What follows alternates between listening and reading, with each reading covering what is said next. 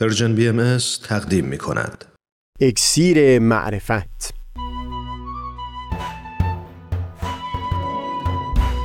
مروری بر مضامین کتاب ایقان. این گفتار تار و پود زندگی، پیرامون عذاب الهی. از تا همامه ازلی در شور و تغنیست، گوش قلب را از سروش او بی بحر مکن. از تا همامه ازلی در شور و تغنیست، گوش قلب را از سروش او بی بحر مکن.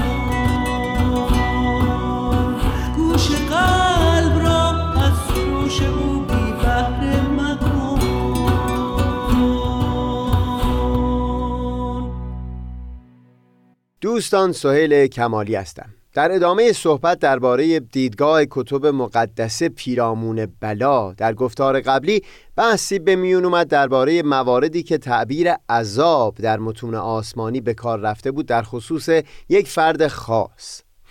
از مورد فرد که بگذریم، تعبیر عذاب یا عقاب در خصوص یک جامعه خاص و هم در مورد جامعه بشری به طور کلی زیاد در متون کتب مقدسه وارد شده. همچون مواردی رو به خصوص در تورات درباره قوم بنی اسرائیل و هم در قرآن در خصوص جامعه های مختلف میشه سراغ گرفت.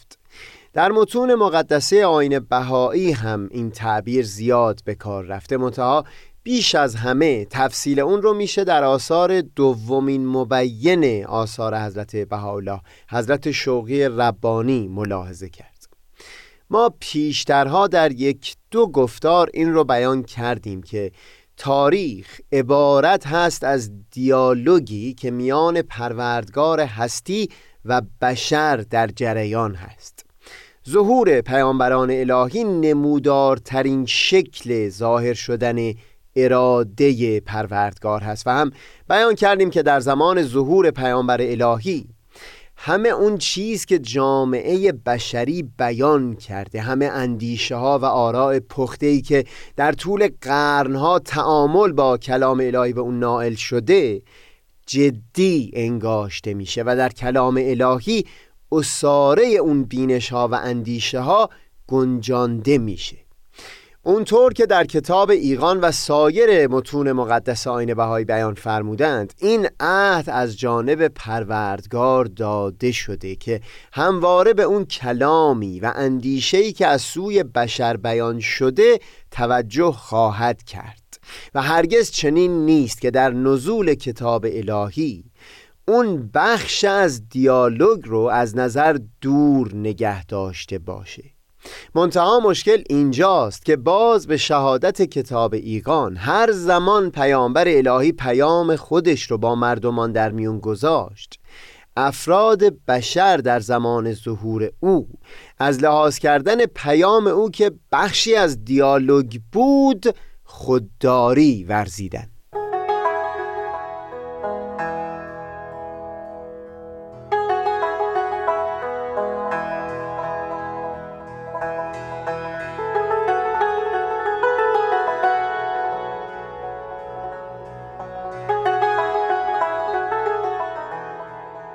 به شهادت همین متون، گوش پروردگار همواره شنوا بوده به مونولوگی که از سوی بشر ارائه می شد، اما جامعه بشری همواره گوش خودش رو بر شنیدن پیامی که پیامبر الهی در این دیالوگ بیان می کرده بسته.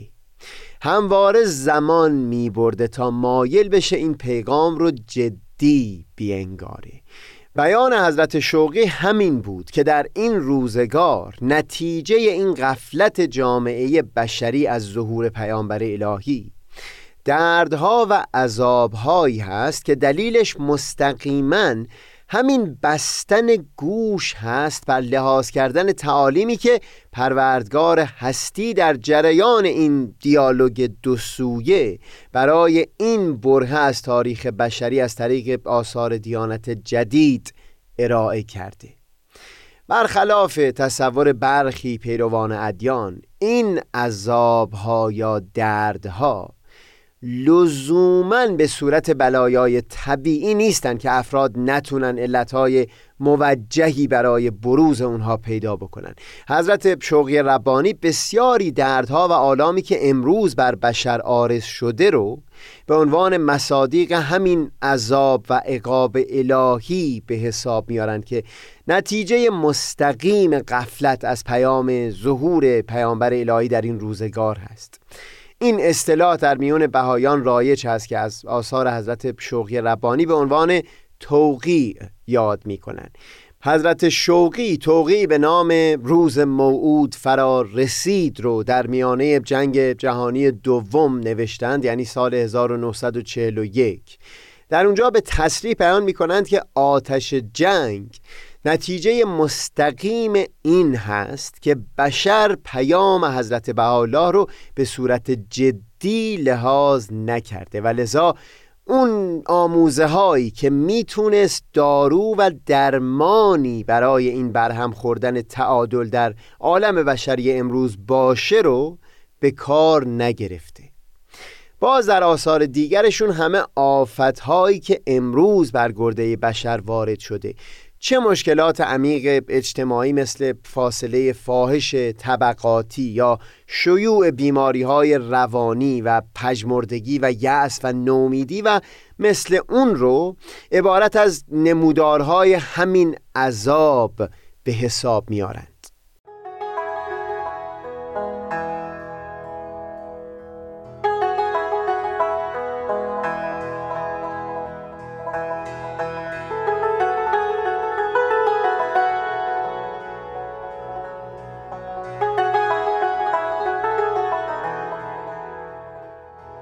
بگذارید اینطور بیان بکنم که لزوماً این چنین نیست که پروردگار عالم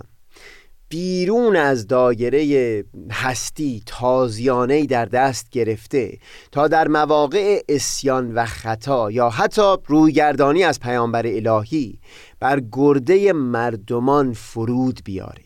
نه، همین غفلت از این تعالیم و آموزه ها خودش به خودی خود منبع اون درد و آلام میشه. به عنوان مثال در آثار حضرت عبدالبها و هم حضرت شوقی بیان میکنند که اگر مسئله یکی بودن نژاد انسان جدی انگاشته نشه و در وجود آدمیان به عنوان یک حقیقت قطعی غیر قابل انکار نهادینه نشه، البته که جویهای خون روان خواهد شد. این روان شدن جویهای خون باز نه به خاطر اون تازیانه از سوی پروردگار هست که از بیرون تاریخ بر گرده بشر هموار میشه و اینکه مثلا از آسمان همچون نهرهای جاری بشه، بلکه نتیجه طبیعی غفلت از اون تعلیم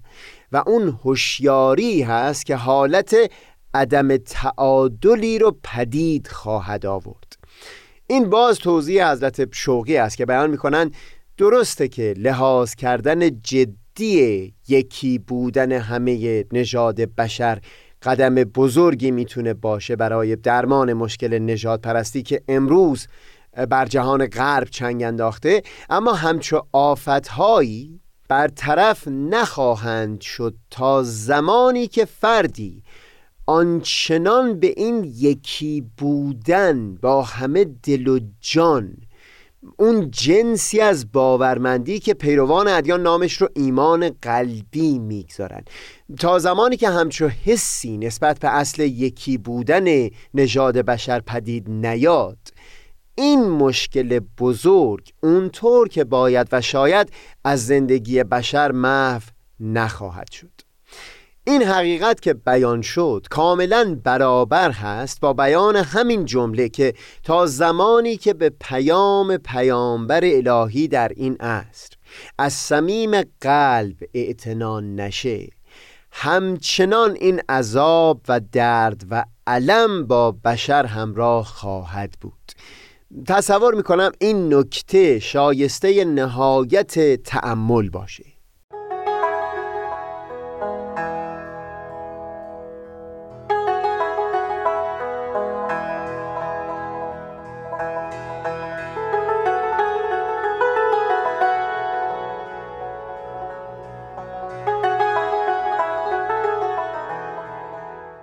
بگذارید در کنار مثالی که از مورد نژاد پرستی بیان کردیم درباره مسئله زنان هم سخنی بگیم. باز دوباره در اینجا هم غفلت از تعالیم و آموزه های پیامبر الهی در این روزگار در خصوص برابری حقوق زنان و مردان منبع بسیاری دردها و آفتها در جامعه بشری و هم در ایران خودمون خواهد بود. در آثار این ظهور این مطلب رو توضیح دادند که در طول تاریخ بشری شرایط و احوال به گونه‌ای بوده که قوای مردانه مثل نیروی بیشتر فیزیکی یا حتی شدت و خشونت بیشتر بهتر میتونست به بقا و دوام انسان و موفقیت او در جامعه کمک بکنه. اما در دوران مدرن تحولات شگرفی سبب شد تا روابط ضروریه میان آدمیان و جامعه بشری به کلی تغییر بکنه. دیگه لازمه بقا تکیه بر نیروی فیزیکی یا استفاده از خشونت نیست. فرزند شارع آیین بهایی و مبین آثار ایشون حضرت عبدالبها تأکید می کنند که اتفاقاً این روزگار دورانی است که میبایستی ارزش‌هایی که همواره ارزش‌های زنانه انگاشته می‌شدند هم درست دوشادوش ارزش‌های مردانه جدی انگاشته بشن. جدی انگاشته شدن ارزش‌های زنانه میبایستی در حال امروز عالم سبب بشه تا تعدیلی پدید بیاد در همه این میراثی که در طول قرنها و هزارها همراه ما بوده. اصرارشون اون هست که زنان نمیبایستی از حضور فعال در اجتماع و سیر و سیاحت آزاد در مناطق عالم محروم بشن. اختیار زن دیگه در دست جنس مذکر نیست. همونقدر که مرد در زندگی زناشویی دارای حق طلاق هست، زن هم دارای همین حق هست. حق کار، حق تحصیل، حق سفر و سیاحت، همه اینها جزو حقوق اساسی و غیر قابل انکار زنان هستند. بنا نیست و ناشایسته که مردان با محروم کردن زنان از این حقوق اونها رو وابسته به خودشون نگه بدارن. قرار بر اونه که هر دو اونچنان دوشا دوش یکدیگر رشد بکنن که کنار هم موندنشون از جنس یک علقه و ارتباط عمیق عاطفی باشه، نه از جنس نیازی یک طرفه که راهی و گریزی برای زنان باقی نگذار جز موندن. اگه فقط همین بینش در آثار پیامبر الهی در این روزگار که در اینجا به طور خلاصه بیان کردیم در جامعه ایران لحاظ میشد و این حقوق به عنوان حقوق اساسی و غیر قابل انکار برای زنان لحاظ میشد، بسیاری از آفات و دردها از جامعه ایران رخت بربسته بود. و باز در اینجا هم همون تذکر حضرت شوقی رو باید جدی گرفت، اینکه فرق هست بین اینکه افراد صرفاً به خاطر اینکه قانون هست به همچه آموزه های پایبند بمونن در مقایسه با اینکه احساسی از جنس ایمان قلبی در دلشون پدید اومده باشه نسبت به اصل برابری حقوق زنان و مردان، تا حدی که بخوان جان خودشون رو فدا بکنن تا این آموزه اساسی در همه عالم استقرار پیدا بکنه.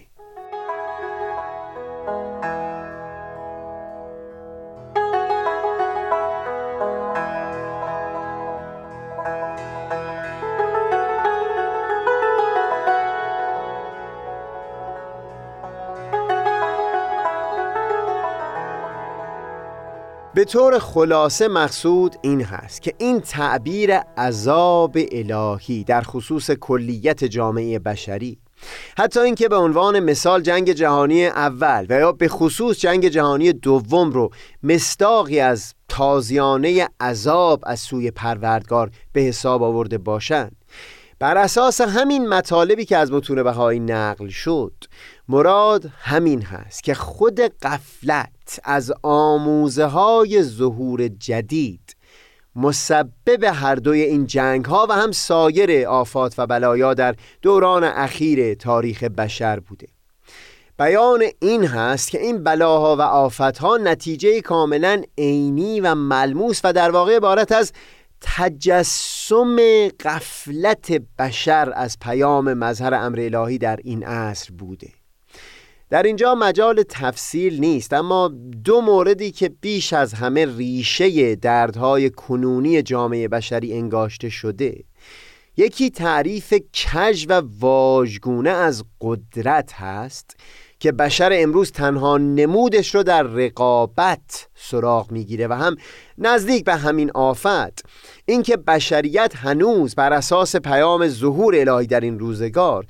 اون هوشیاری و معرفت کافی رو در خودش پدید نیاورده که امور کلان در دوران کنونی عالم بشری میبایستی در سطح جهانی رسیدگی بشن، نه در سطح ملی. مطالبی که در این چند گفتار گذشته بیان کردیم نشون میداد که حقیقتی در خصوص بلا و هم مفهوم عذاب الهی در متون مقدسه وارد شده. منتها بگذارید بر اساس مطالبی که در این گفتار بیان کردیم یک سوء استعمال بسیار رایج از این حقیقت که در بین پیروان ادیان شاهد اون هستیم رو دقتی داشته باشیم. اینکه مدیران و مسئولان یک جامعه به جای اینکه با حسن مدیریت و تدبیر مشکلات و آفتها را حل بکنند، بخواند که همه آفتها و مشکلاتی که در اجتماع پیش میاد رو به گردن ریشه های متافیزیک با استفاده از عناوینی همچون مجازات الهی بندازند. فکر می کنم توضیحاتی که در همین گفتار بیان کردیم اشکال و ایراد این نوع سوء استعمال رو بتونه شفاف بکنه. اینکه آفتها و مشکلات اجتماعی نتیجه غفلت از آموزه ها و اصولی هست که می بایستی در این دوران نوین زندگی بشری جدی انگاشته بشن و لذا ریشه این گونه مشکلات و هم چاره اونها رو بایستی همینجا در دل همین زمین و در سوء مدیریت ها جستجو کرد. سوء مدیریتی که با توجه به مطالب همین گفتار امروز در یک مقام ناشی می شد از جدی لحاظ نکردن بینش هایی که در آثار پیامبر الهی در این روزگار گنجانده شده. خوش ساحتیست ساحت هستی، اگر اندر آیی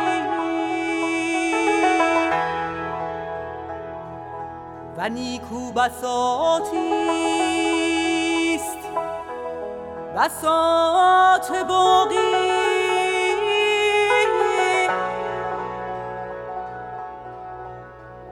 اگر از ملک فانی برتر خرامی،